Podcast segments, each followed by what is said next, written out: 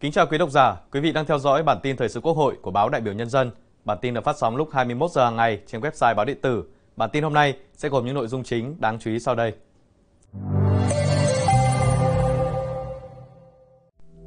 Ngày làm việc thứ hai của Chủ tịch Quốc hội Vương Đình Huệ tại Cộng hòa Hồi giáo Iran. Bế mạc Đại hội đồng IPA 44 và một số nội dung quan trọng khác. Sau đây là nội dung chi tiết.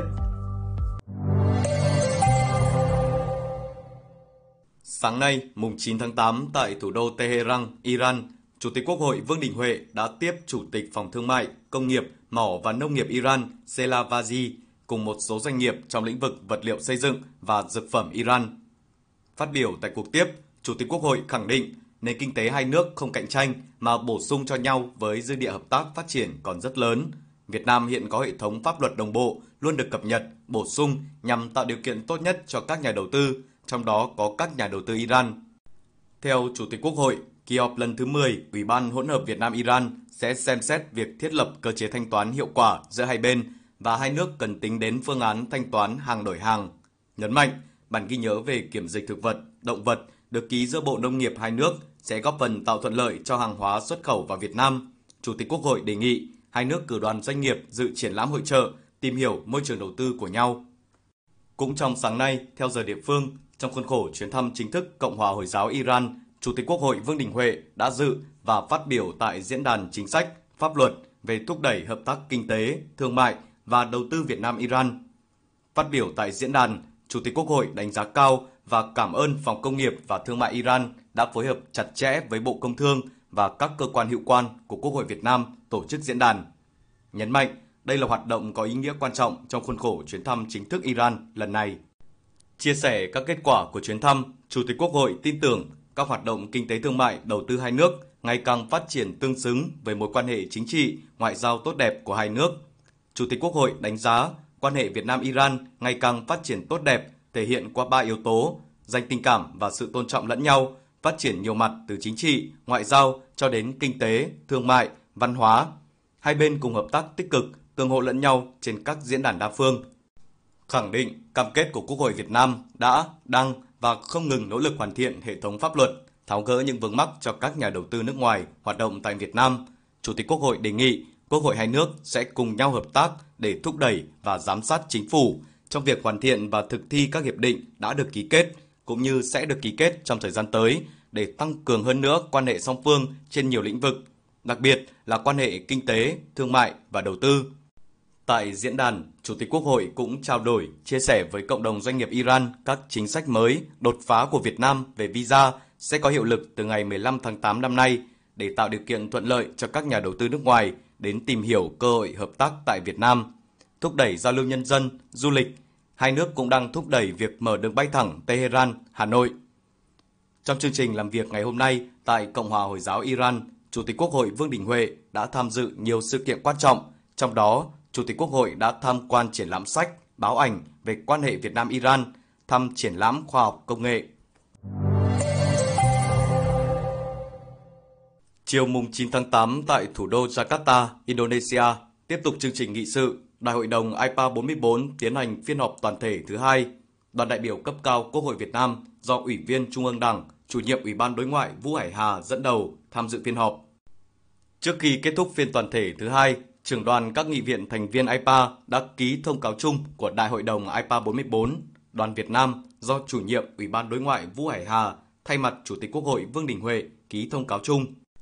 Phát biểu bế mạc hội nghị, Chủ tịch IPA 44 Puan Maharani bày tỏ cam kết chính trị tập thể của IPA chủ động thích ứng vì một ASEAN ổn định và thịnh vượng. Cam kết đó đã được thể hiện tại Đại hội đồng IPA 44 lần này thông qua 5 ngày làm việc tích cực trên tinh thần tin tưởng và thấu hiểu trong IPA và giữa IPA với các quan sát viên. Rất nhiều nghị quyết đã được thông qua tại phiên họp, các hội nghị và ủy ban của IPA, thể hiện nỗ lực tập thể vì mục tiêu chung, chia sẻ lợi ích và cùng giải quyết các thách thức của khu vực và quốc tế. Đại hội đồng IPA 44 kết thúc tốt đẹp với việc chuyển giao vai trò Chủ tịch IPA 2024 cho Quốc hội nước Cộng hòa Dân chủ Nhân dân Lào, nước chủ nhà của Đại hội đồng IPA 45. Sáng nay, tại nhà Quốc hội, Thường trực Ủy ban Kinh tế tổ chức phiên họp mở rộng thẩm tra sơ bộ dự án luật sửa đổi, bổ sung một số điều của luật đấu giá tài sản. Trao đổi tại phiên họp, các đại biểu nhất trí với sự cần thiết ban hành luật để phù hợp với thực tiễn và thể chế hóa quan điểm, chủ trương của Đảng và Nhà nước. Đồng thời, các đại biểu cho ý kiến về phạm vi sửa đổi, tỷ lệ tiền đặt cọc trong đấu giá, tiêu chuẩn, điều kiện của đấu giá viên, sự đồng bộ, thống nhất của dự thảo luật với các văn bản quy phạm pháp luật khác.